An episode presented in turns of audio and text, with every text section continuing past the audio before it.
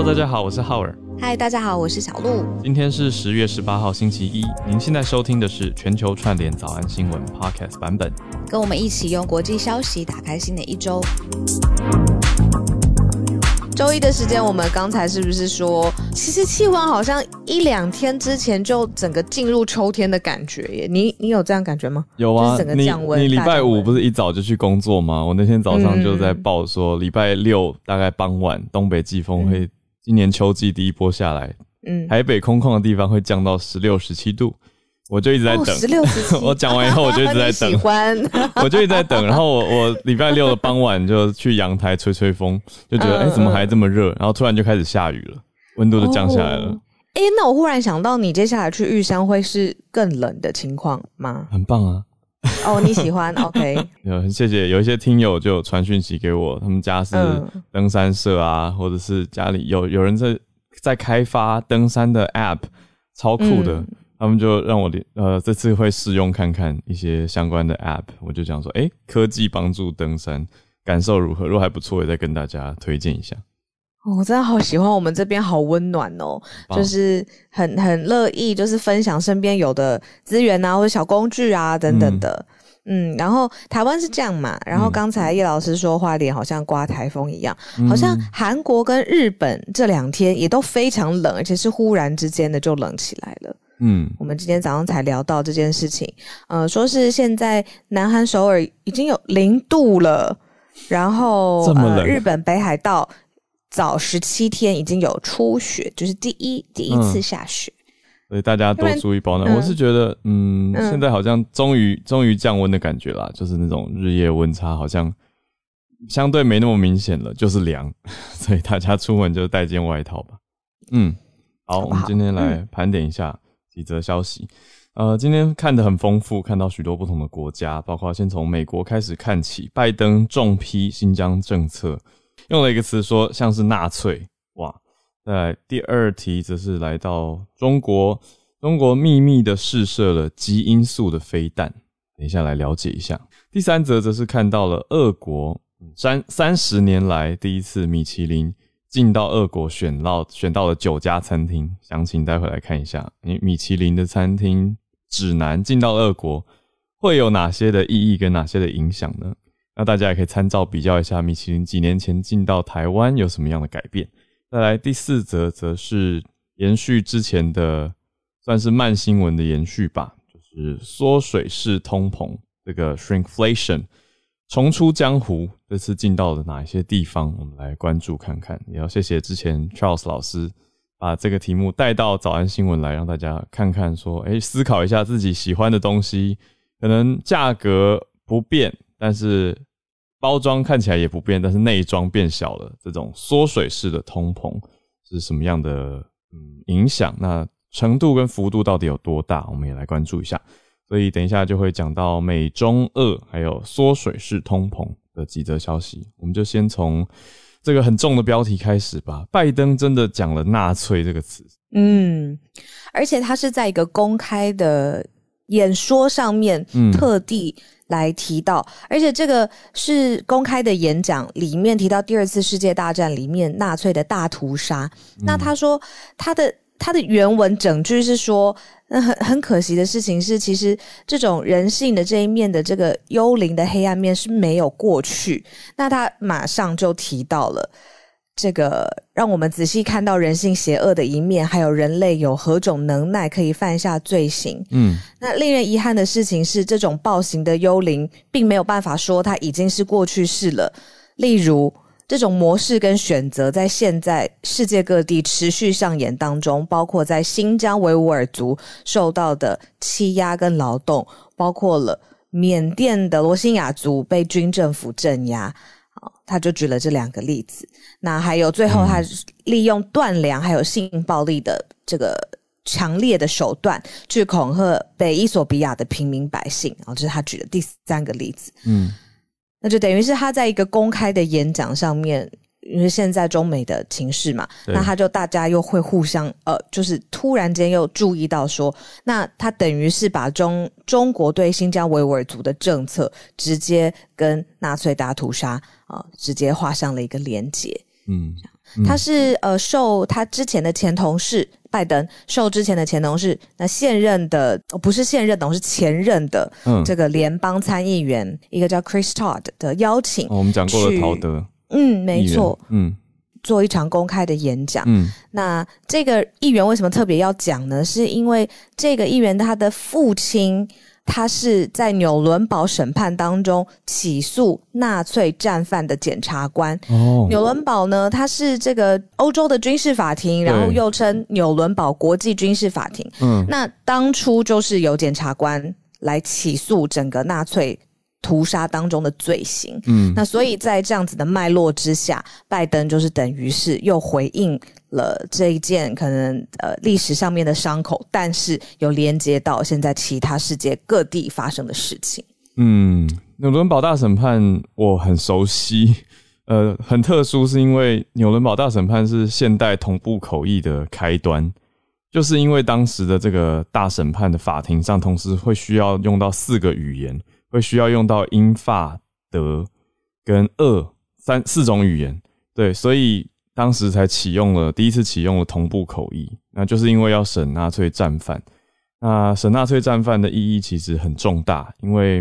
也有很多的电影跟传记作品跟书籍作品其实都在反思啊都在讲这些事情、嗯、就是到底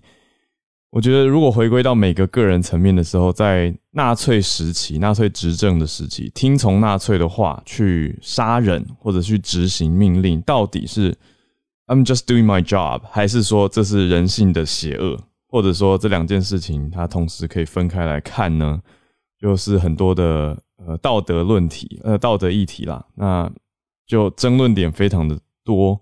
所以大家也常在有很多的思考这是一个世纪的重大审判那为了要节省时间所以当时加上所以当时使用同步口译再加上当时的呃，你说电话技术也比以前成熟一些对所以原来陶德的父亲是当时的一个审判人员之一嗯，起诉官嗯，那所以那拜登等于是又带大家 revisit 了这一个、嗯、呃历史的脉络但是跟现在的现况就是做了一个连结我是觉得而很多媒体说是重批嘛、嗯、那我是觉得的确是也是蛮重的吧、嗯、但是它并不是只有 single out 中国对于新疆的政策、嗯嗯、但它也有其他比如说讲到缅甸啊北伊索比亚是这样这样子补完脉络就觉得哦还好它还是蛮重可是不是在针对只针对中国而是当然是包括中国一起批批判就这些现在不公不义的一些国际上大家所见的事情都一起提出来那我们接着来到第二则咯就是中国秘密的试射了一些飞弹、嗯、基因素的飞弹那既然是秘密试射、嗯、我们怎么会知道呢因为英国金融时报现在呢做了一个、呃、统合多方消息的报道、嗯、而且呢它等于是查证了快两个多月的时间因为呢英国金融时报它是报道而且这个报道一出大家只能说惊呆了就是媒体很爱用的惊呆了就是他说、嗯、呃，中国据据英国金融时报他们引述的消息来源说在八月份的时候呢中国的厉害呢是因为有一个可以搭载核弹头的飞弹就是这个超音速滑翔飞弹、嗯、或者是有人说它是高超音速飞弹、嗯、它可以搭载核弹头当时这个飞弹就已经进入了太空而且绕了地球一圈他写得很保守了他说没有击中目标但是呢、嗯、验证了中国在基因素的武器上面呢有很惊人的进展而且这个进展是让美国情报部门措手不及的、嗯、最后他有说基因素飞弹呢因为他搭载了核弹头嗯，他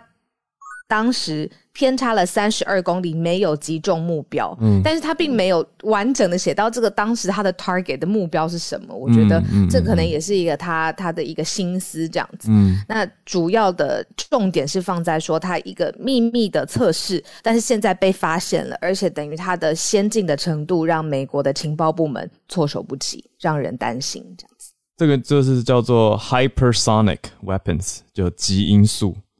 因为 sonic 大家知道是音速嘛 hypersonic 变早安英文了、嗯、就基因速武器这个消息出来我觉得如果今天 Cobra 有在的话、嗯、会想听听看他怎么平息这件事情到底在军事上的重大程度，因为光是以这个报道目前听下来会觉得还蛮担心的，说实话以这个中国一直在崛起的军事实力来说、嗯、我觉得的确是会怕怕，就是不管哪一国啦、嗯、就都会想说嗯，因为已经经济实力一直在崛起了，那也都知道中国的军事实力在这几年都一直在往上走，那现在出来这个好像听起来技术颇厉害，但我说实话就是我觉得可以用一个大家不知道有没有听过的词，也是对岸词汇，叫不明觉厉。哦，听起来很厉害，但是不知道实际上面到底是有多厉害，就 对, 对, 对我也不明白其所以然、嗯、但是就觉得好像很厉害，希望用这个词不要、嗯、不要有人生气就是之前之前有有人就是觉得说什么啊用了什么什么哪里的词汇，我是觉得有意思的词我都可以用啦、嗯、就听得听得有趣的中文，但是我觉得需要更有概念的朋友来帮我们解析一下到底这个意义跟实力代表了什么、嗯、我觉得一方面听起来有点厉害，一方面又觉得怎么会差三十二公里，这样到底是是近还是远，偏差怎么听起来还蛮大的，那会不会很危险，就是如果偏差会不会误射或者是造成其他的影响等等等，对啊，这些其实都会很想再更了解，只是以目前得知的消息，英国金融时报透露出来就是嗯已经两个月了，是八月的时候试射的，对它嗯嗯，可能中间要有一些比如说确认消息来源啊，那等于是英国金融时报的呃，十月份两个多月多了之后真的是才报道，我刚刚很快找了一下，他是说传统的飞弹呢你要很高飞要进入太空，它是一个弧线而且要射向标的物、嗯、而且比较慢、嗯、但是呢这个超音速的飞弹呢它是音速的五倍，飞行的速度更快之外，它是在一个比较低的大气层，它不需要飞到那么高那么远那么弧线去射向目标，所以它在比较低轨迹来运行的话就可以比较更快的、嗯、不论是你的 target 是什么你就可以，不论你搭载的是什么什么核弹头，天哪、嗯、听起来有点可怕、嗯、就可以比较快速击中，那对于反制比如说追踪或拦截来说现在敌方可能也比较难、嗯、那世界上面呢中国、美国、俄罗斯等五个国家都可能是在同步在赛道上面在看说诶谁先研发出这个极音速的武器越精准、嗯嗯、谁就在赛道上领先。嗯嗯嗯，怕怕的我想到嗯，待会晚一点 Dennis 老师会来跟大家讲讲话，那老师之前参加了美台国防工业会议嘛、嗯、但是这个消息是这几天才出现的，所以也许在会议中可能还没有提到，但是其实我觉得脉络是有相关的啦，就是美国一直在关注中国的军事实力嘛、嗯、所以也看看老师有没有什么消息或是想法，待会一起请教一下老师。好、嗯、那我们来到下一题，轻松一点对啊快快跟我说，就是呢米其林餐厅大家都知道嘛，以过往来说大家都是听到说啊国外有米其林餐厅的指南啊，然后想象就是大家知道吧，米其林餐厅指南就跟米其林轮胎是同一家公司在主办的，就是这个米其林轮胎那个胖胖的轮胎人，对，那现在经过三十年之后呢，米其林的指南又选终于选到了算是进入俄国的概念，那选到了九家的俄国餐厅，那我不知道小鹿的感觉，我自己的感觉是因为米其林进到餐饮界有一些些压力没有错、嗯、就给餐饮界的朋友有一些压力、嗯、可是也算是一种媒体的概念，就带动了一些明星餐厅、嗯、过往本来就有很多明星餐厅啦、嗯、就是受媒体青睐的餐厅，但是现在好像某种程度上一些餐厅又更进入了一种国际竞赛的感觉，要去维持新星啊、嗯、那如果今年有星明年没星就被人家说什么掉星星等等这种用词、yeah, 对，就压力会很大，大家就会讲说诶、欸、哪一家餐厅什么掉星星诶、欸、就我我听的都觉得我虽然完全不是餐饮业，可是我光用听的都会想到餐饮业的朋友，觉得这样压力也太大了吧。但现在总之就是进到俄国有九家的餐厅，但俄国整体人士目前还没有什么太大的反对声浪啦，但是至于俄国大众会不会很追逐这个餐厅指南，会不会受它影响，我们就要再观察看看，因为我记得像米其林刚来台湾的时候其实也是有人支持有人批评的。嗯，可是我刚刚想到很好奇的是，依我的那个浅薄的知识，俄罗斯大概吃什么啊，是不是嗯，就是它的特色菜肴是什么？我大家可以因为我去俄国，我我我我的偏差观察，就我只去过海参崴开会嘛，嗯嗯，那那次我们是搭飞机从韩国再转进俄罗俄罗斯海参崴，那路途上飞机餐就吃了一些血肠类的。就是大家概念中很东欧的食物，嗯、的确，哦，很东欧，嗯，是。那到了当地之后，就是很东，给我印象中很符合我的东欧印象跟东欧感，嗯，就面包很多啊，嗯、还有嗯，也是有一些些的 cheese， 就乳制品。但是说下去要饿了。但血肠很特殊诶、欸，我觉得其实很多人可能不太吃。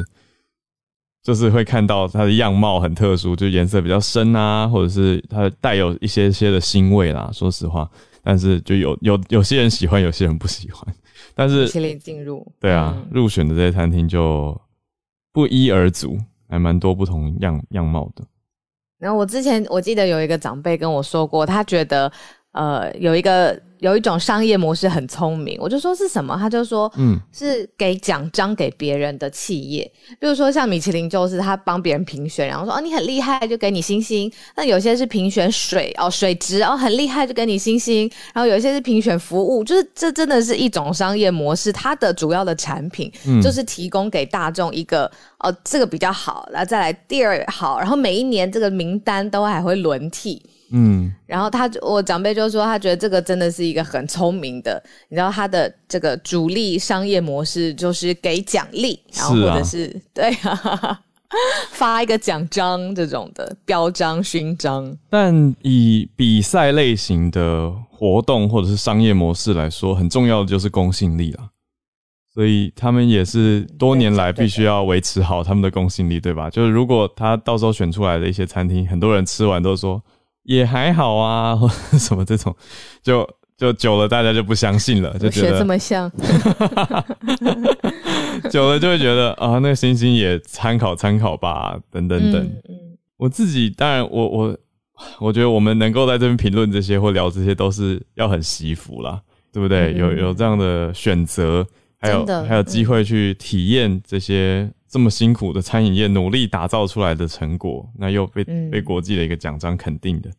对啊。那去完还可以讲一些说啊，我觉得很好吃，我觉得还好之类，我我都感恩的心啦。嗯嗯嗯，对啊。那这是有比较有趣的，讲到俄国讲回来哦，这次九家里面七家是一颗星，两家是两颗星，但是没有人得到三颗星的最高级。哦，还没有。嗯，但不过已经是。呃，苏联瓦解以来的三十年，第一次有米其林餐厅，应该说米其林指南选到俄国餐厅，或者是开始加入俄国评选了。嗯嗯，哎、欸，希望赶快可以恢复这个世界飞飞行啊、旅游啊的的的样貌、嗯，这样才可以去世界各地，不不只是吃嘛，就是多一个体验、嗯、这样子。真的讲到体验呢，我们最后一个要跟大家分享的是缩水式的通膨。嗯，听到这个就觉得哇，这是不是一个很高深的经济名词呢？是不是很复杂的数学模型马上搬出来呢？其实好像不是，因为这讲的是我们日常生活中，假设举例好了，你去吃洋芋片，点心变小包，没错，或者是里面洋芋片里面变少片，空气变多。对，没错，没错。哎、欸，你有没有买过那种东西？就是它外面的包装让你看起来有点大，有点分量，但是发现回家拆开之后，里面竟然有一个什么给我垫高的一个什么什么纸纸纸的牌子，或者是一个垫高的一个什么正方体，它插在下面。我就在想说，到底是很累呢，何苦呢？这样。然后现在发现食品上面有很多这种哦，比如说。呃，里面比如说巧克力豆豆是不是少几颗啊？这种很多哎、欸欸，真的。他说，呃，美国的有点像美国的 B B S， 美国的 P T T 叫 Reddit， 上面有一万四千多名的成员分享他们发现了这个缩水式的通膨，有一点，有一点一般开。开玩笑啦，嗯，毕竟这个时刻真的是，比如说你像 COVID 或者是供应链，真的是也很辛苦。嗯、但这些人就分享说他们的发现，就是什么东西都好像里面，呃，不知不觉就少了一点点。我觉得可以套用我朋友的一句短评，我觉得最精准。他就说，反正现在就是买空气送饼干，就是这么简单。好，是不是某种程度的正面思考？哎呦，我觉得很妙啦。那像刚刚讲到说包装、垫高什么、嗯，我觉得有一些已经不不用垫高的方式，是直接把嗯塑胶盒头做很大，是不是？对啊，就是塑胶盒的内部直接直接缩小格，就格子变小了，就是真的是装零食或是装饼干的容器区。格子变小、嗯、对、哦、那, 那一样的概念嘛，就是外包装看起来一样，就觉得诶、欸、我们多年来没有减量哦，可是内部其实是减量的、嗯、这就是 shrinkflation 啊，缩水式通膨。嗯，诶、嗯欸、那讲到这个，你有觉得最近的物价真的变贵吗？因为我们在食品业的朋友是有说最近食材真的是变、嗯变动是很大的，所以反映在比如说我最近有在看，就点一些外送的时候，或者是到餐厅去点菜的时候，有发现我在讲台湾、嗯、就是好像台北啦，对、嗯、就好像那个稍微有一点点就是难以描述，但是我可以感觉得到东西有在稍微变贵，我不确定是不是我自己想太多、欸、你这样一讲完，我发现最近我点的烫青菜来的全都是高丽菜、嗯、是不是别的菜涨价？嗯，不知道。没有，对、啊，两个不知菜价的人，不知不知不知菜价。对，没有在买菜就会不知菜价，我觉得很有可能呢、欸。我觉得是因为我身边有一群朋友，就是他们每一次就是是我们同年纪哦，但是他们每次去呃大卖场的时候，他都很理解说，哦，不行，这个比上个月对了，对，多了 两点五块、二点五块，不要在这边买，我们下次去什么传统市场买。但他们对于那个波动是很明显的，但我很明显不是。就是我、啊、我不会，我记不得，我的意思是，嗯，我觉得要常常在买菜。嗯，真的就会很有很有感觉跟很有印象，就是频繁的在注意菜价跟进出菜市场，就会很有感。但我我我只能是消费者末端，就是消费端的下游，最后点了外送，然后来着，哎、欸，又是高丽菜，是不是反推其他菜价可能上涨的这件事情？嗯，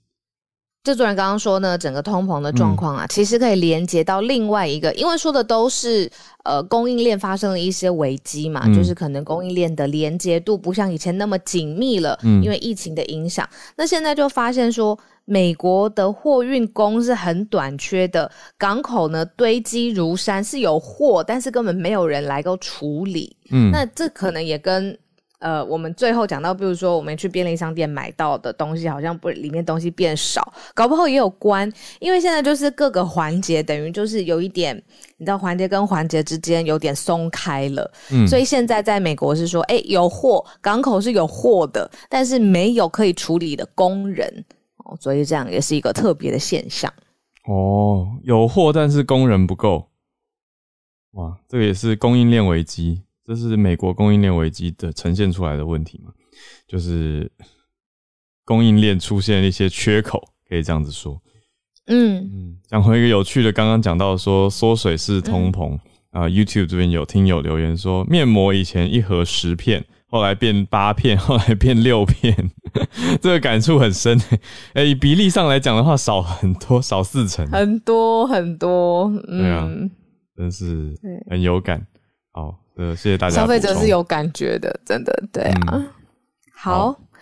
时间刚好也到了。那今天因为我们特别也邀请丹丹老师来跟我们说说话，嗯，那我们就不如就直接开始串联的时间吧。一样，前面请大家把 bio 啊，还有今天想要说的新闻可以写在第一行。嗯，那我们邀请大家咯。好。我们先连线到纽约的月光河。我是呃第三次在全球早安新闻来报道华尔街日报的脸书党一个续篇。那、嗯、么、嗯嗯、今天的最新消息是表示说，脸书呢他们是宣布他们公司的人工智能可以通过演算法来清理一些不良的内容，比方说长期有一些存在问题，包含说仇恨的言论啊，还有过度的暴力，还有未成年用户有些还是偷偷的在使用脸书，那他们就是高管认为说他们的 A I 人工智能有这个能力把这些都排除在外，但是根据华尔街日报他们自己得到了这个脸书档案分析之后呢，那他们表示说其实这样子来清理这些不良内容远比他们高层主管所对外宣称的还要难，比方说在这档案里面呢有显示出这些人工智能其实没有办法辨别涉及的视频，还有一些种族主义方面的宣言，甚至还有在好几个星期他们都没有办法解决说，诶，为什么这个 A I 没有办法辨别车祸的影片还有两只鸡在打架的这个影片。所以就是说他们觉得这个脸书好像说的跟他们能够做到的是不太一样，所以他们会再继续进行调查，然后我相信我们又有新的消息出来了。谢谢。哦，刚刚讲涉及影片是说枪击案这种现场的影片，对，就是嗯，拿着射击这样、嗯。对啊，这个算是所谓人工智慧的人工智慧视觉做视觉的辨识。我一直知道这个技术其实都还在努力推展当中。那脸书跳出这样的消息，让《华尔街日报》报道，我想刚好是接续了之前的吹哨者的一些抨击。那脸书也释出这样相关的消息，大家再继续观望看看咯。谢谢月光河。好，那我们再连线到北加州的 Charles 老师。对，这个就是啊，跟你们刚才所分享的一些美国产业也是有相关。嗯，啊，现在美国是啊，有很多很多的公司和工厂有罢工潮，然后就发这个媒体就发明这个词叫 Striketober， 就是 strike 就是这个罢工，罢工 October 就是十月，哦，十月罢工，十月，对，罢工十月，十月罢工潮。嗯、那呃，因为最近这个比较大的就是美国最大的农用机械公司 John Deere。呃、有一万名员工，他们上礼拜五开始罢工。那他们这家工厂其实呃罢工的主要原因当然就是大家可以想到的，就是资方没有办法到达呃达到工会对工资啊、福利啊和退休金的要求。嗯，这家公司大家如果有印象的话，这个他们的机器特特点就是都机器都是绿色、草绿色的，然后有点黄色的字这样子。嗯，那最近很多公司这些啊、呃、就是陆续罢工，可以说是遍地开花。除了 John Deere 之外，其他呃，就是有一些公有一家公司叫 Nabisco， 它是做这个 Oreo 饼干的公司，还有家乐氏 Kellogg's 这个玉米片公司，那、嗯、好莱坞的编剧工会，然后一些矿工的工会，还有很多医院都在罢工。嗯，那之所以会造成这么多罢工，主要原因就是疫情以来，很多制造业、服务业从业人员就离开劳工市场，他们就提早退休或者转职，所以很多缺工的情况一直持续，再加上疫情就一直延续嘛，所以就是一直没有好转。那现在到了年底，十一月、十二月份，就是感恩节跟圣诞节，很多生产可以说比较吃紧。那现有的员工就是有很多比较负担比较重。嗯、那对工会来说，他们策略 而, 而言呢，这个劳工现在其实是一个卖方市场，就是他们握有很多筹码，嗯，可以对资方做一些要求，还有一些其他福利。嗯、那接下来我们就是要看看说这个啊、呃，他们会呃陆续会怎么发展。因为这样子一个工资上涨或是压力的情况下，厂商如果同意了这些呃劳劳工方的要求的话，他不得不把这个成本转嫁到消费者身上，像是刚才说这个缩水式通膨，或是直接涨价。嗯，那目前美国已经持续好几个月的通膨已经蛮严重了，那会继续持续这个上升的压力。嗯、那台湾来讲的话，台湾通膨其实一直都还可以，九月九月份是 二点六三。那在前几个月是一点呃百不到二的程度，那美国是现在已经是百分之年增率百分之五点四了。嗯，我记得，我想这个就是一个对北美都是很高，就是破四趴五趴。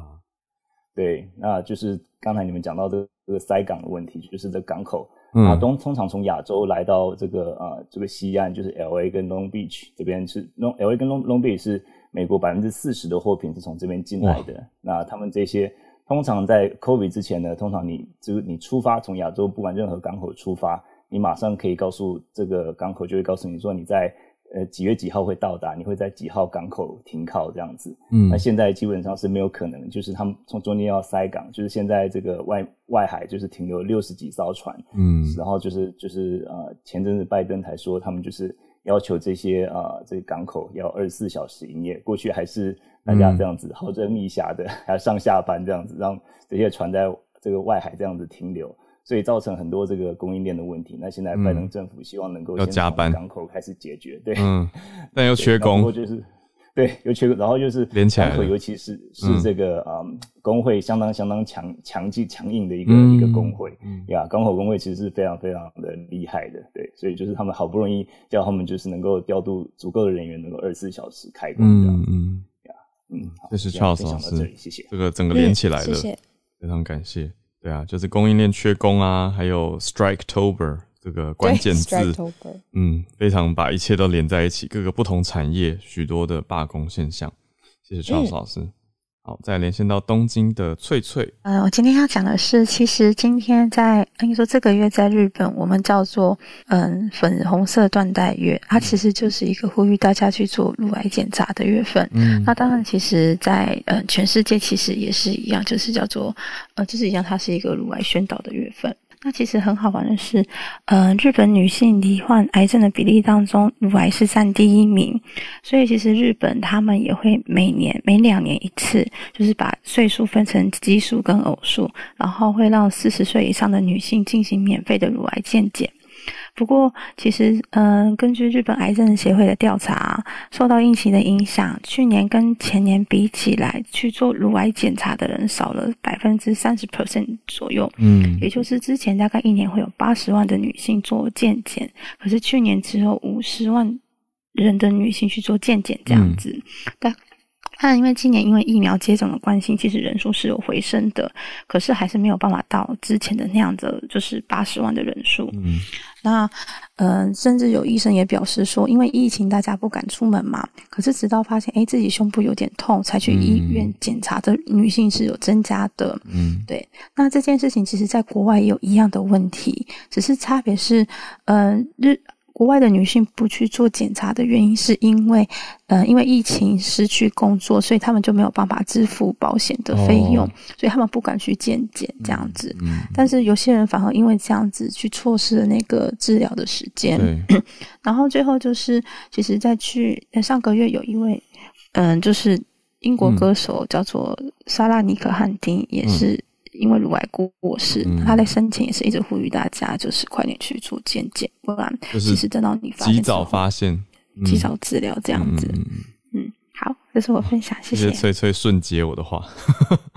表示过往的宣导很成功，就是这句话，及早发现，及早治疗也是真的啦，预防胜于治疗。那如果早一点发现，就比较有处理的方法。呃，因为我身边的朋友综合多年来听下来，嗯，很多事情不只是乳癌的事情，很多人的观念都是觉得说，嗯，啊，好像发现了反而会生活陷入一些阴影，那不如 有, 有的时候有一点小逃避，对，就想说，哎，不要一直检查啦，嗯，或者说不要检查那么多项目。我觉得这当然是每个人的自由，可是如果 嗯, 嗯，作为一个对自己跟对身边亲友负责的角度，所以我觉得每隔个几年还是稍微检查一下吧，嗯，就是要要坦然面对自己身体的各个状况，啊，比较早发现会比较好一点。啊，嗯呃，就也用正向的角度呼吁大家要多多注意自己的健康，那该检查就去检查吧。嗯，好，谢谢翠翠。我们朋友 Eugenia 有嗯呃分分享，就是说 Eugenia 说呃乳癌是台湾女性好发癌症的第一名，嗯，所以特别要特别注意一下。嗯嗯，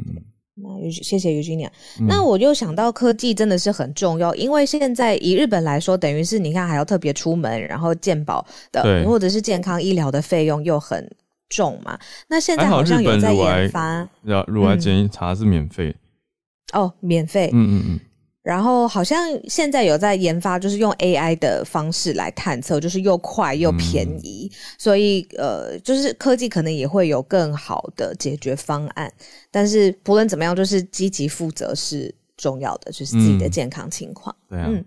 来，我们再连线到下一位是丽百优姐姐姐。大家刚刚讲的真好，预防胜于治疗。嗯，我们现在来看看说，现在是不是美国遇到了很多问题，就是因为过去他没有好好的预防呢？因为我今天看到一个新闻，就是几周前，呃，美国出走三年半后重返联合国人权理事会。嗯，那我们可以看到说，在重返联联合国理事会这件事，人权理事会来看的话，与他今天重批新疆政策，其实两者有着一定程度的关联。那这边法广有报道到，就是说为什么三年前美国会选择离开，原因在于前总统川普他觉得当时的联合国人权理事会一直对以色列有一些偏见，所以美国在川普时代他比较注重的是能够先把自己跟以色列的关系呃拉回来。嗯，但是现在他会重返联合国人权理事会，其实所有的专家的判断大概都是因为美国即将要把他的焦点放在中国。那日内瓦智库的这个环球人权团体执行长李蒙就说，自从美国今年初以观察员身份重回人权理事会以来，那美国基本上就只聚焦于一件事情，那就是中国。那其实也不只是美国，今天刚好我们看到了这个拜登用一个非常强硬的口吻说，这个新疆的呃政策就犹如是纳粹的大屠杀。无独有偶，其实在德国自民党也对北京的一些动作有所批评。那跟大家稍微简单说一下自民党，嗯，自民党非常有机会在下一届的这个组阁当中，它是占有蛮大席次的，因为它跟绿党还有现在赢过自民党的社民党他们有合作。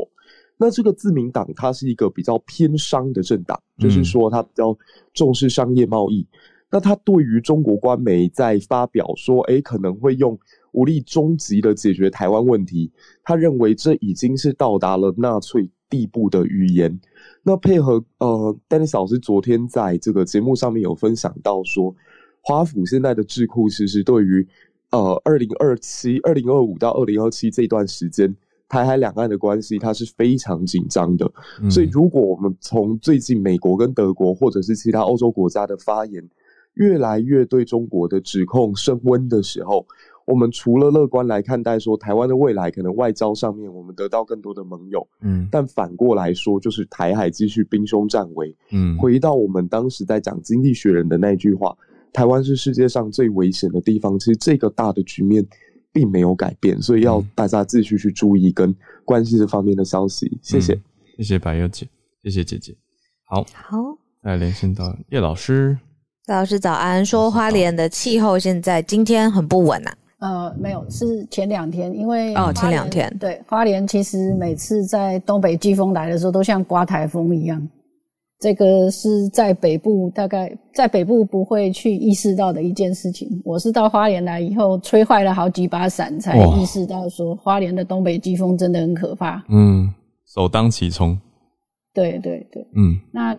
今天要跟大家分享的是，这个是《纽约时报》的新闻，它大概在两个钟头之前才放上去的。嗯，它提到说这个默沙东，就是在美国叫做 Merck 默克，那在那个美国以外区域叫默沙东。默沙东宣布说，它的这个抗新冠病毒的这个口服药，嗯，要在印度以这个学名药的形式生产。嗯，那这样子的话呢，价格大概就是以就是以它在美国的售价来算的话，它会是在美国售价的大约三十六分之一。嗯，就是在美国的话是五天的用量要七百一十二块美金。嗯，那在这个就是在印度，如果是以学名药的形式生产的话，同样的五天的这个呃疗程的话呢，嗯，只要二十块美金就好。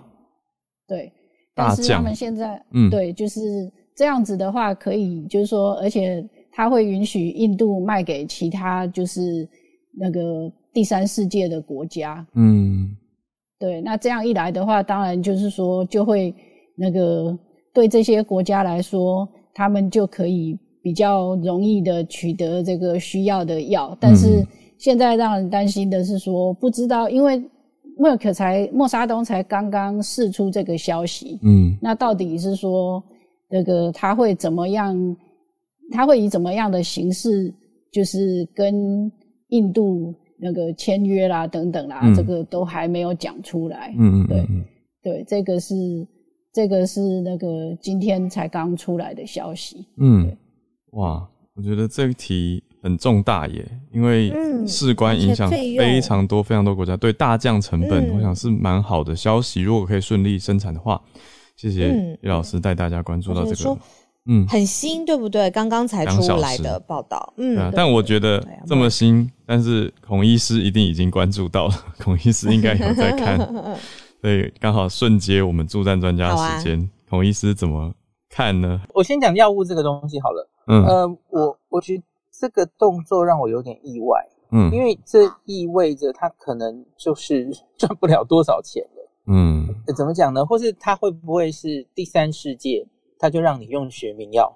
那可是他他不让，就理论上规定这个你不能进口到那个比较有钱的国家，有钱国家它也是用它的原价卖。有这种做法可以这样限制？我好像没有看过。嗯，这这这，所以让我有点意外是这个。像大家看一下现在新冠的疫苗，嗯，疫苗没有人这样做嘛？哦 ，A Z 不算吗？呃 ，A Z 是从头它就牺牲了它的利润。嗯，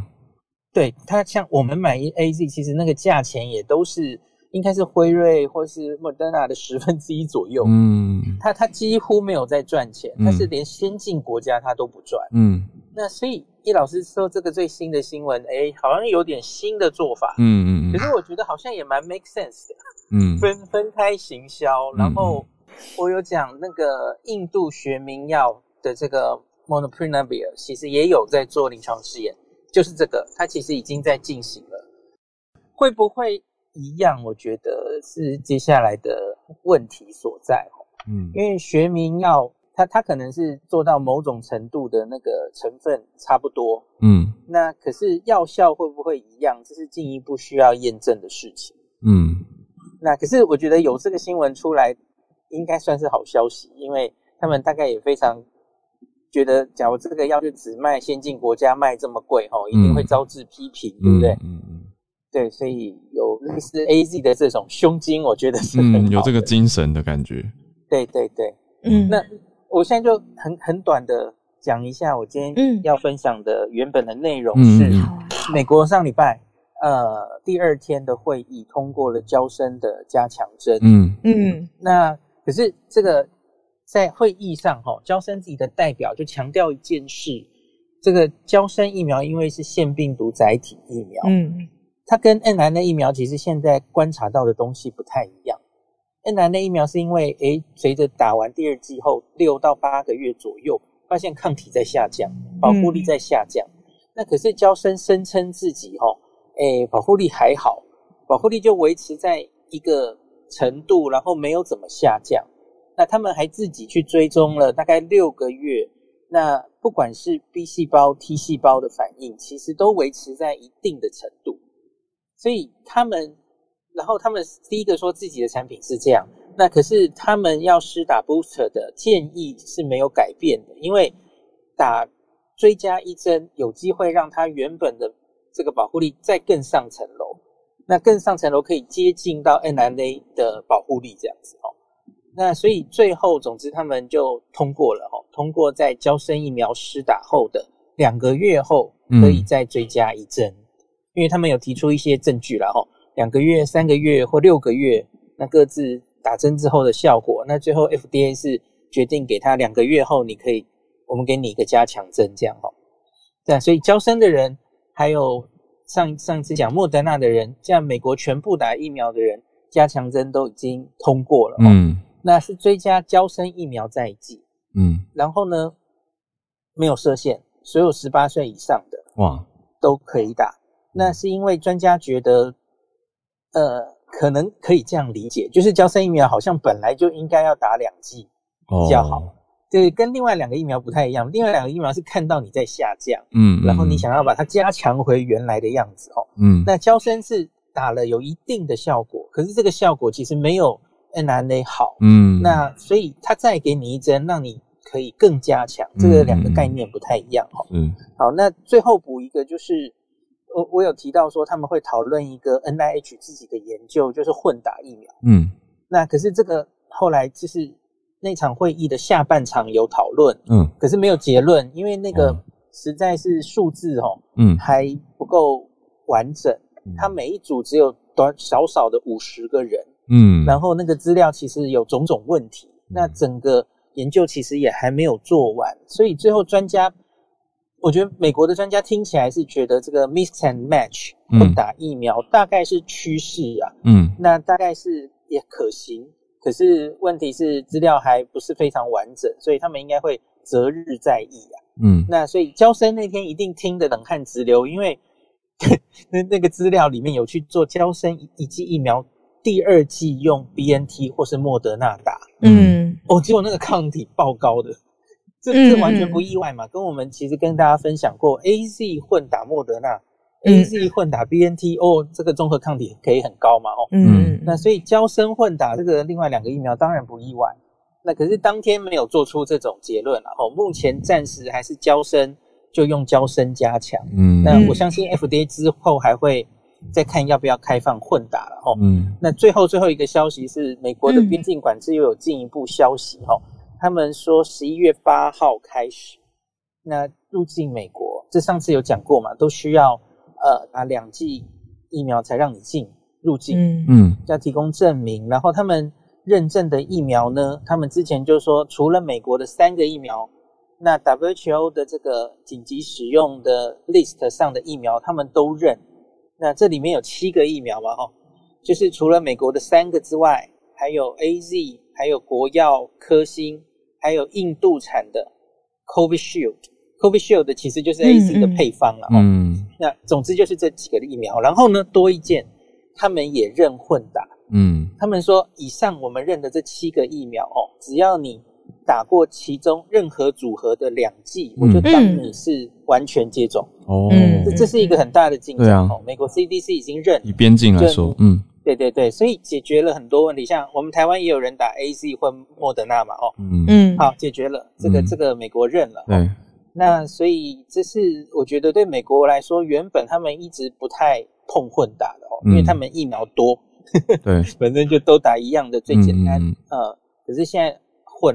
承认了，嗯，那我觉得他们是接收到了加拿大的声音啦哦、嗯，因为加拿大我上次有跟大家分享，加拿大打疫苗的里面有 百分之十 的人是混打，嗯，不管是 A Z 混 M R N A、嗯、或是两个 M R N A 互混、嗯、都有、嗯，那加拿大把他们的数字给美国看了，我相信美国听到这个声音了，嗯。所以这里面连中国疫苗都包括进去了、哦嗯、所以大概也解决了很多之前大家很担心的嘛、哦。诶我这样混打、呃、中国的朋友也有说嘛，我这样可不可以入境美国，现在政策出来了、哦嗯、那, 那我相信这个认证的疫苗 list 可能会继续增多的、哦嗯、就最后一句啦，高端的朋友不要太担心，我们继续看下去吧。谢谢医师，嗯嗯嗯、啊，重大消息整理，感谢。好，那我们再来就是邀请 Dennis 老师来跟大家讲讲话。老师一周不见，老师很忙，老师辛苦了。对啊，早安，老师早安，辛苦了。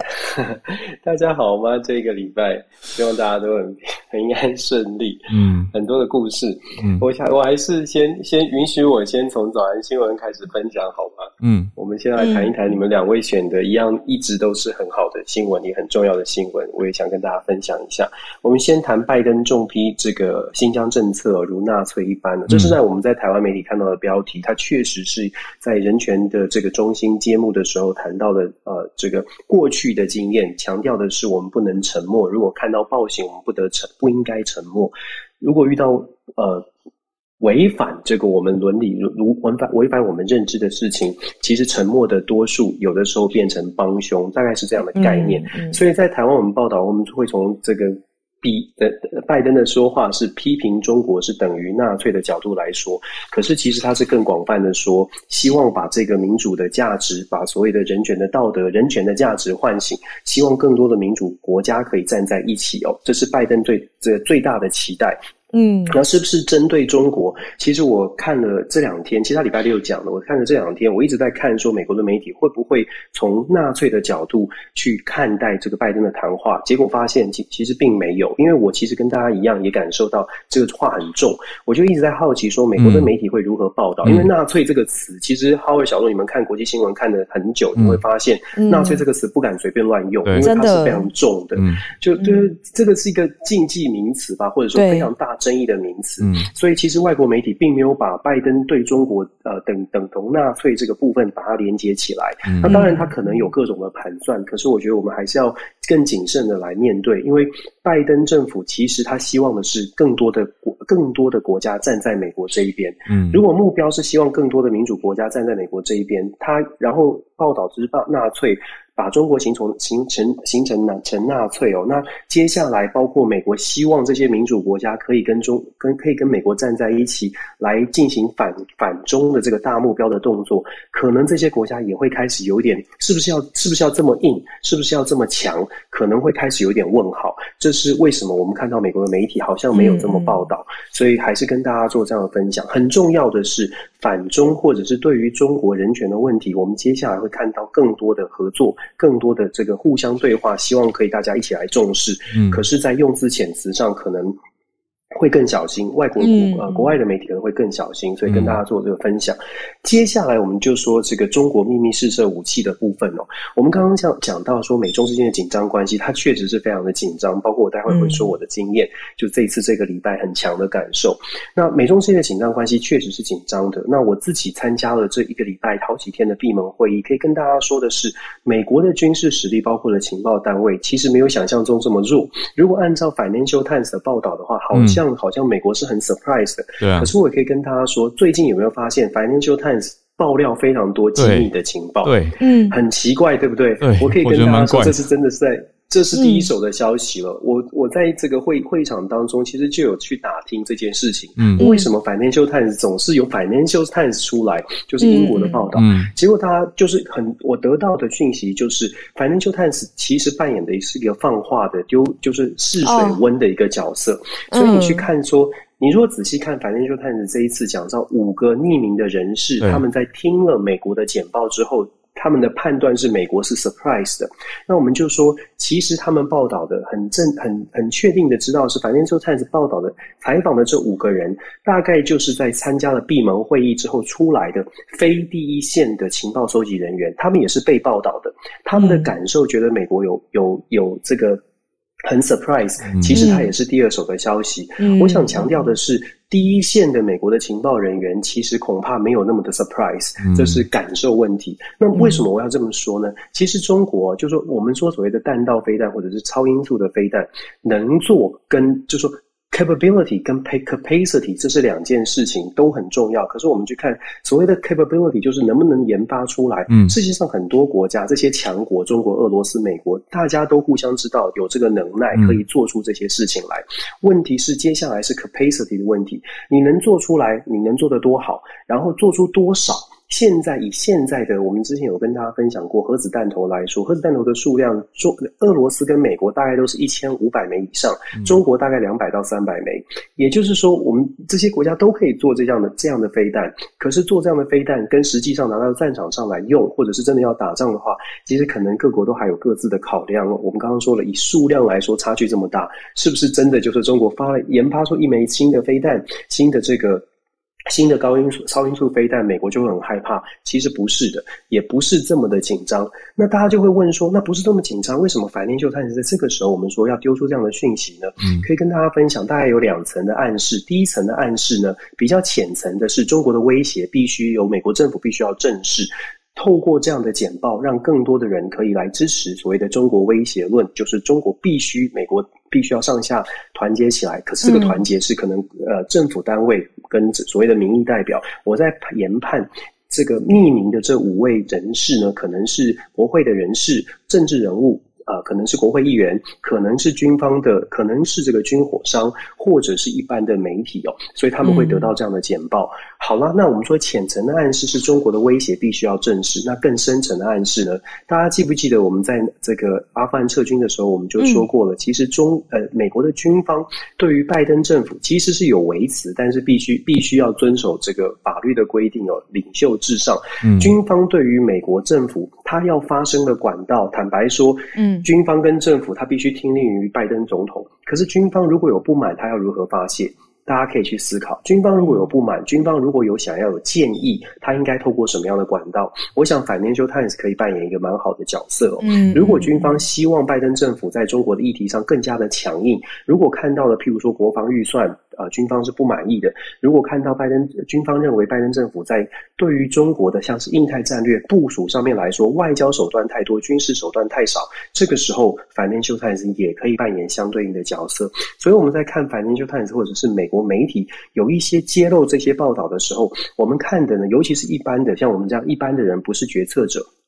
我们去解读的时候，可能可以去解读它放话，它这个消息出来的时间点。我们有说过，时间点很重要，关键是这个时间点有没有什么会议，或者这个时间点有没有发生什么事情哦。时间点很重要，然后它的放话的对象，大家去推敲背背后的脉络，也许就会比较清楚。那我们说美中之间的关系，我们之前呃，其实大家听我分享，常常在我在讲说综合性的安全观哦。嗯，过去啊，美中之间在强调，大家会有一个刻板既定的印象是，就是权力的竞争是一个这个权力平衡的概念。其实现在因为综合安全观的考量，所以其实美中之间的竞争已经不只是在军备上的竞赛，是多方的，经济上、贸易上都会有一些考量考量。所以其实美中的竞争可以用比较像是威胁平衡，而不只是权力平衡。所谓的威胁平衡，它这比较学术的理论就是手势的现实主义哦。威胁平衡它的概念是看的是整体的国力，四个重点，一个是整体国力，一个是地缘政治的距离，再来是发动攻势的能力，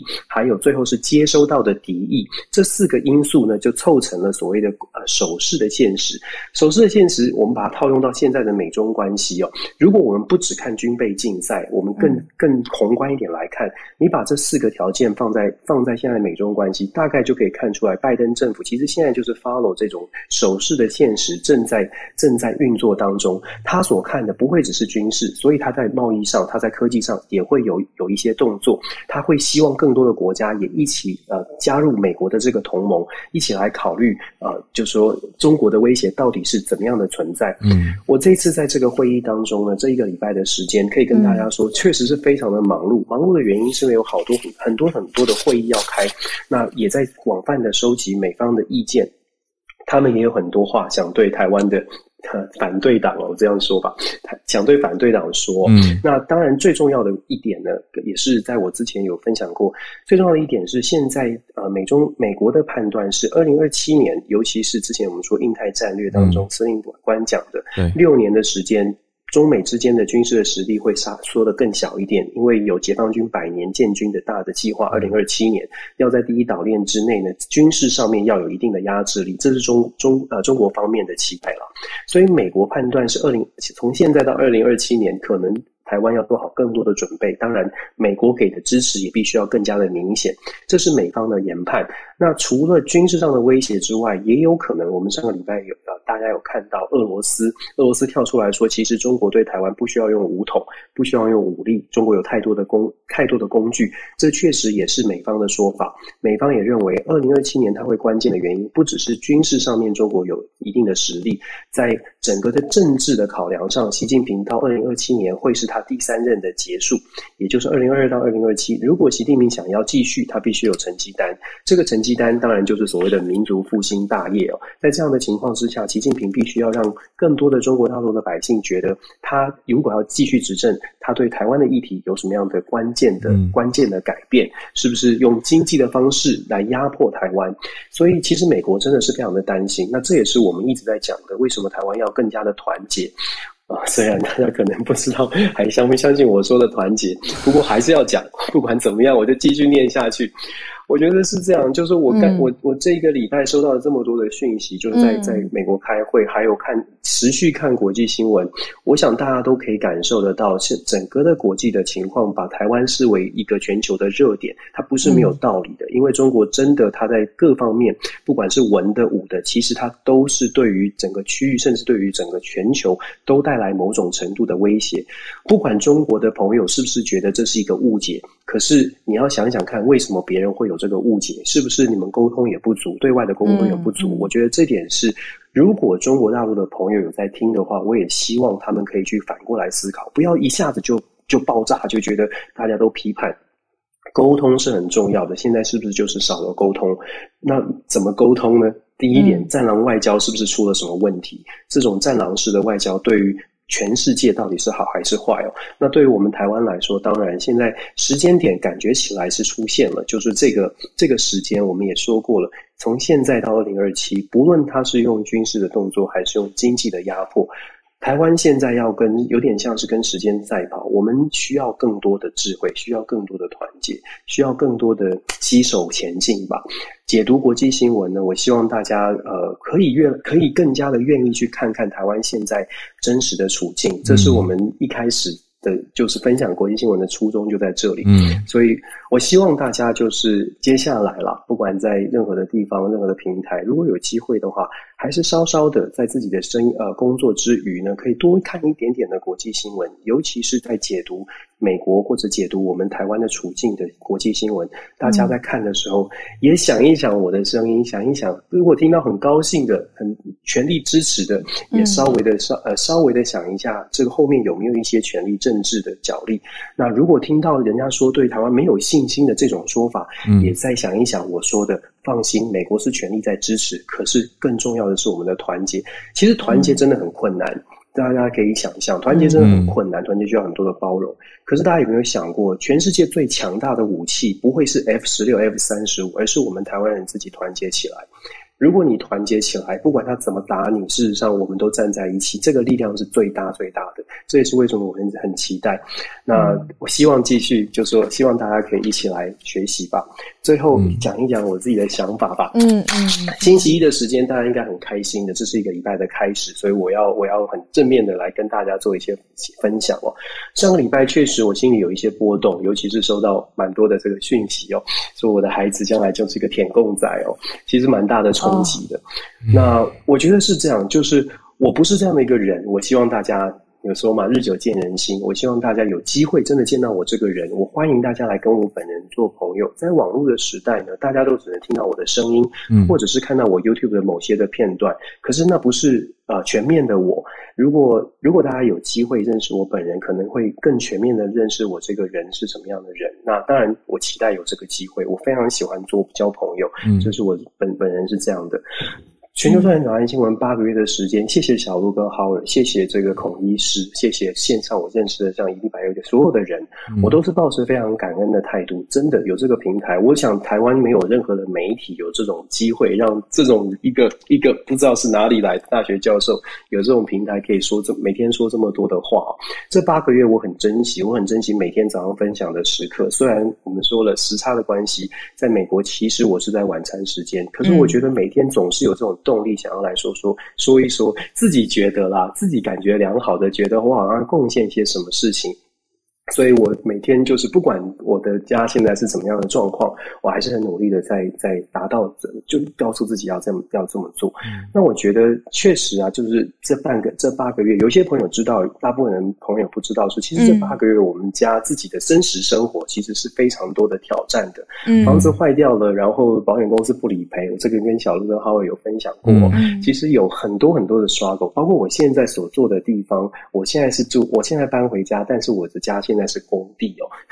因为因为种种的原因，现在是工地。嗯，但是呃，我想说的是，这些都是这些都不足不足为外人道了。就是呃，我想说的是，这种热情，我希望朋友们可以理解。就是如果我有呃发言，可能让大家觉得有偏颇或者不太妥当的地方，我希望大家理解，我的热情是不带有颜色的，我的热情只有给我的国家而已。嗯，不管你想想说这个国家是中华民国台湾国，我讲好多次了，我一点都不在乎。中华民国台湾，我只在乎我们这个岛，我所长大的地方，这个地方对我来说它是最重要的。我也跟大家说过了我的态度。那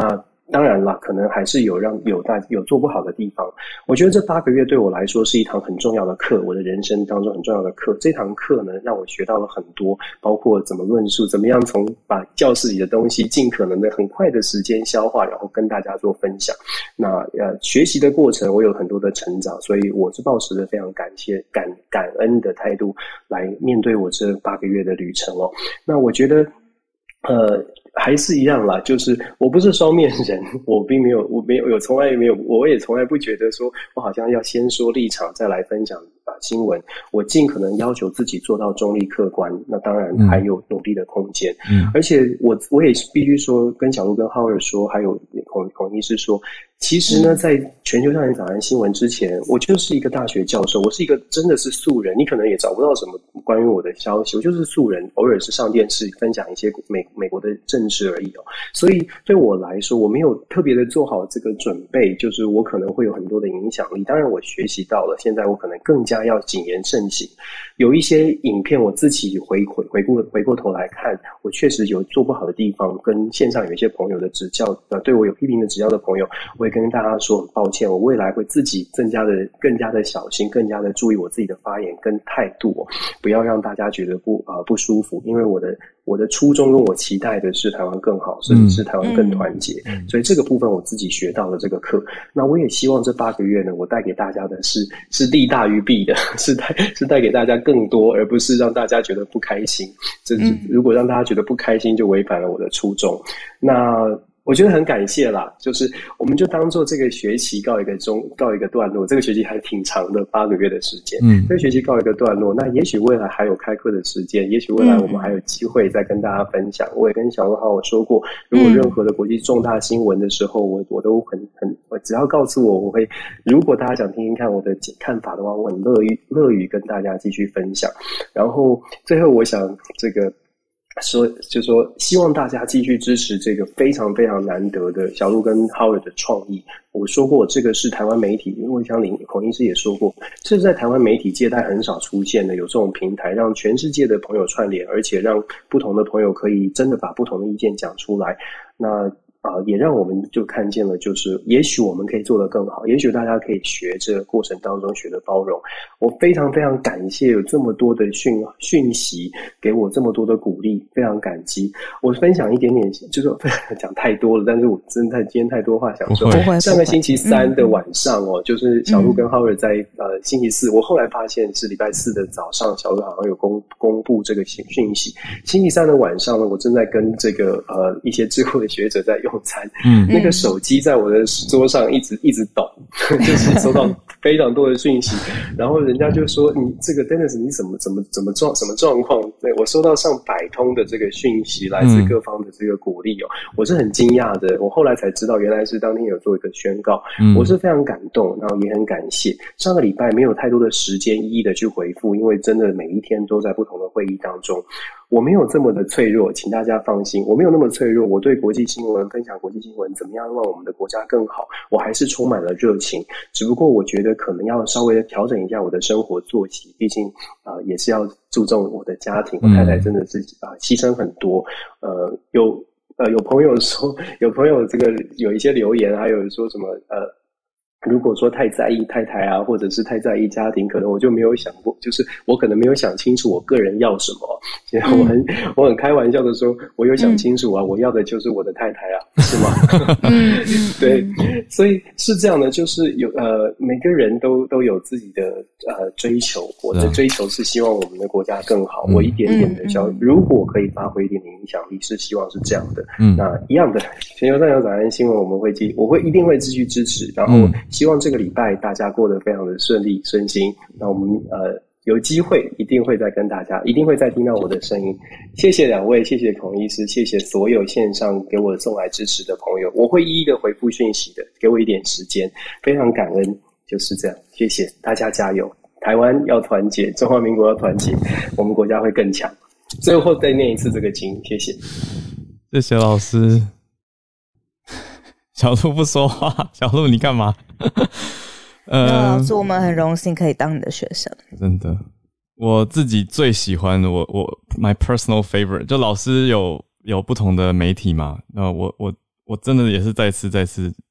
没办法再更感谢老师。那我自己最喜欢老师的频道，我的私心是老师的 YouTube 频道，这叫中间观点翁批聊时事，但是。很可惜是没有做成 podcast， 所以我们这边很多是收听习惯的，可能他就是会比较不习惯要一直开着 YouTube。但是 YouTube 的话，呃呃 podcast 的话，老师有跟 Joel 有一个国际新闻 D J Talk， 我觉得大家想老师的时候就多多支持，多多听。那我们早安新闻，我我我没有跟小鹿对过，可是我觉得我跟小鹿想法是一样的，我们随时欢迎老师。就是随时欢迎老师，老师有空的时候，老师都还是可以再来跟我们分享你最近的所见所闻跟想法还有分析，我们都是很期待可以听到老师来跟我们多多串联，但请千万不要有压力，就家庭生活非常的重要，而且也补充跟大家说，嗯、老师、嗯、老师家现在还在施工，那有这么复杂的纠结跟保险公司理赔啊等等这些事情，其实都是我们本来也不知道，就老师偶尔可能比如说二三月的时候，当时讲到说暴风雪把屋顶吹坏这件事情很少啊。对，嗯、那我我我很惊讶，我是到最近老师聊到，我才想说啊，就现在已经十月了，对啊，还在处理，可是天气也准备要变凉了，所以嗯嗯对啊，就希望老师全家一切平安。那老师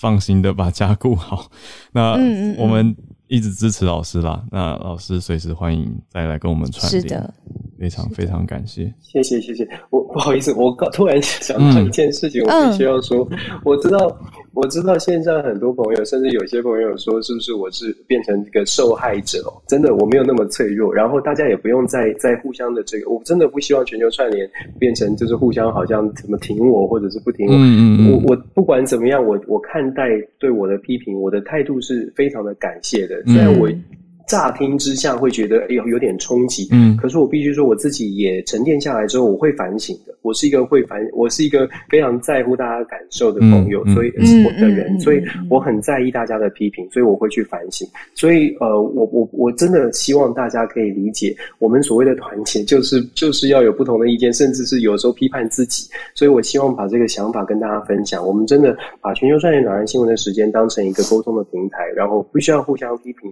我们都是。是一家人，我只有这种想法。不不管大家怎么看我，我还是要说，对，就是大家都是一样的。谢谢大家，放心放心，很好。这个礼拜大家都过得顺利就好。谢谢老师，谢谢我。我的感受是，大家其实也都在学习跟沉淀了很多。就是事情刚开始有讨论的时候，非常的激烈、热烈嘛，我觉得真的是已经到激烈的程度。就是有的时候大家可能也没有恶意，可是写的讯息或者用词真的是比较急。但是他可能是一种情绪就发出了，可是发完以后也许后悔，可是也许有的时候哎、欸、有受伤有攻击，对。但是经过一段时间，我感觉到大家的沉淀、嗯，那我也希望大家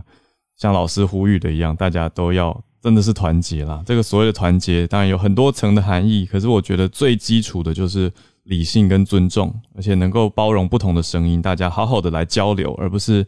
赶快挡掉，或者说不听，或者是赶快。先入为主啊，这种觉得真的是很不容易的一个功课、嗯。可是我们大家都在这边努力的往这个方向迈进了，我觉得大家真的很棒，所以也很谢谢大家继续跟我们串联在一起，继续收听。我也接续着，呃，刚好小小的 shout out 一下，就是有谢谢很多请我们喝咖啡的朋友，特别还有一个朋友很可爱，他就说他的、嗯、他的一千块咖啡里面包含了要请。Dennis 老师喝咖啡，所以我我小小的邀请老师，明年有要回台湾的时候，不是要唱歌吗？唱歌以外，我们可不可以办一个见面会啊？等老师回来，对啊，我觉得老师应该很快有机会回来，对啊，嗯，对啊，谢谢老师，就是我们要一起大喝咖啡跟唱歌，就谢谢老师，嗯、真的是很谢谢老师。八个月的时间其实也蛮长的，那等于是每一天。我跟浩尔都没有亲眼看过老师，但是每一天老师讲话教的也不只是政治嘛，嗯、基基础的概念啊、知识啊，然后现在是到最后呃这一两个星期，让我们学到有超过了政治以外的，比如说对人的沟通，然后理解。嗯然后后续每个人都有不同的选择，怎么样努力之后，然后也尊重老师的选择。嗯，那我觉得还有一个最后我想补充的一点就是，我知道呃网络上面非常多人，包括浩尔跟我很舍不得老师，那这也是一个借借镜，就是说其实呃每一个人说出去的话。真的是它有它的后续的效应会持续的发生嘛？对。那如果不希望这种事情可能呃发生在任何一个我们珍惜的人身上，在网络上面的理解啊、呃对话呀、啊、文字啊、呃，可以慢一点，嗯、慢一点，多多想一点，嗯啊、呃，可以避免类似的情况、嗯。那这也是老师在最后上课也教给我们的，所以我最后才一开始说，就是也谢谢。我真的是很开心可以当老师的学生，我连做梦都梦到老师在大讲堂上面，然后下面超多人在抄笔记。对,、啊、对，因为大家可能不知道，早上其实我们光看新闻，我们选哪一则时间都已经真的是快不够，真的是弄到七点五十九分五十九秒，没有老师的评论，这个真的就是一个你知道 Siri 读稿机，就是这个是一个没有没有什么呃 insight 或者是没有血没有肉的一个一个资讯嘛，对，所以。也是很谢谢老师的付出，谢谢老师，真的哎，请 Dennis 老师下拉一下荧幕哦，看一下牌子。好、哦，谢谢 Dennis 老师。啊，讲不出话，不好意思。哎，别这样，谢谢大家啦。哦嗯、看到月光河开始有老师，谢谢你。还有，哎呀，别这样，你们这样子是不是回不来了？别这样。好的，好的，可以的，可以。老师随时，哦、呃，这里的平台，这里的节目时间，老师也跟我们这么熟，我们私底下都有群组，老师随时。或者是我真的有一天真的不知道这到底要怎么解读的时候，请老师大门敞开，我们就是我们随时请益。好嘛，谢谢老师。当然当然，其实每个朋友，你们如果传信息给我，你们会发现我真的是有职业病，只要有朋友传私讯给我，我都会回的。所以有一些呃批评指教，其实真的是可以直接跟我说，我非常非常乐意回这个私讯的、嗯嗯嗯、所以请大家放心、嗯、我都会收到、嗯、谢谢大家。对啊，有一件最后竟然讲这个一个小小的事情，就是大概在四月的时候，有一位听友就是对于老师的一些说法有些疑问，他就传给我，然后我再问老师。但是老师其实一直保持非常一贯开放的态度，就是说诶，有什么想法其实可以直接找他交流。那我当时没有把这句话带到，我觉得我自己会觉得啊，我没做好，因为我我是把老师的回应带给了这位听友，可是我没有补充跟这个听友说诶，可以直接找老师。我怕这个听友感受不好，我怕他觉得我不想理他，把他丢丢回给老师。可是我觉得其实应该要让大家知道，老师一贯的态度都是可以来讨论，是接受批评指教，只要是大家态度是良好理性，好好来讨论事情，就事论事，不要莫名的谩骂或指责。我觉得大家其实都一样啊，如果有人莫名的指责你鼻子骂，应该没有人感受会是好的。可是其实大家都，我觉得跟老师学到这个态度很好。那老师我很佩服，老师非常用心，都会写很大一段、嗯、好好的说明，对，老师的语气在老师的文字里面，有声文字，我觉得这个对没错，都可以听得到。哦，原来老师的声音这个时候他的转折是什么，温柔坚定，他会怎么停下来，对，是什么，我就是很喜欢老师的中间观点，真的谢谢老师。我也提醒我自己不要用耳朵去认识别人、嗯、就是用我自己的眼睛、嗯、然后用自己的当下呃综合的判断，而且是慢一点的认识别人，嗯，然后如果真的是，诶，比如说好像听到什么跟自己的判断不一样，也会觉得说这个人的当下可能有很多改变跟努力，跟他背后的折冲的思考是我们真的都不知道的，所以都是慢一点。我自己对新闻也是，这是我自己对我自己说的话。嗯，跟老师这样聊得很开心，但是就是最后再次谢谢老师。早安新闻总是不能，我们也不能一直无限往后播下去，礼拜一还是要收尾的。所以再次谢谢老师。没有，我有问老师说、嗯、老师可不可以每一天都是礼拜一，然后老师就有一句回说诶、欸、这是哪什么撩妹的话，我就没有，是真心 的, 真心的不是老师问你看什么沟通的书学的这么厉害。哦哦哦。对啊，就是希望每天都是礼拜一。因为老师要礼拜一回来跟我们讲讲话嘛。对啊，我觉得老师都有收到啦，大家很多很多的讯息，像现在 YouTube 有非常多非常多的的很很温馨的话，那我觉得这个气氛，我也很谢谢大家的支持，就谢谢大家也要继续支持全球串联早安新闻，我们会继续跟老师串联在一起，也许不是用老师来助战专家分享的形式，可是我觉得来日方长，我跟小鹿也很努力让节目往越来越好的方向走。嗯，对，我们自己的学习是一回事，另外一件事情是对于早安新闻这个节目我们也学到了、嗯、那所以我跟浩尔这两三天的沟通又更多，就是在想说让节目更更更好更强壮，各方面的意见我们都收纳进来。对啊，对，谢谢大家，谢谢大家、嗯、那最后最后我就讲一下呃，原来昨天指挥中心就已经宣布延长到十一月一号，二级的警戒延长到十一月一号，可是放宽一部分的规定，包括户外运动的时候不用戴口罩，还有拍个人照跟团体照的时候也不用戴口罩，就稍微有一些放宽，但是已经从今天十月十八号延长到十一月一号了，所以还是有很多地方呃，比如说八大行业还有三温暖等等，就是接触会比较密集的地方还是没有开放的，让大家知道一下。那我们就来到收播的时间，再次谢谢大家，谢谢你的收听，有任何想要告诉我们的话，欢迎透过各种管道留言给我们，如果有想分享的观点或新闻，欢迎在周一到周五的早上八点加入我们在 Clubhouse 的房间。全球串联早安新闻，因为有大家的串联，成为一个温暖的大家庭。期待我们彼此支持，相互的学习，一起理解多元价值。我们明天继续串联，大家拜拜。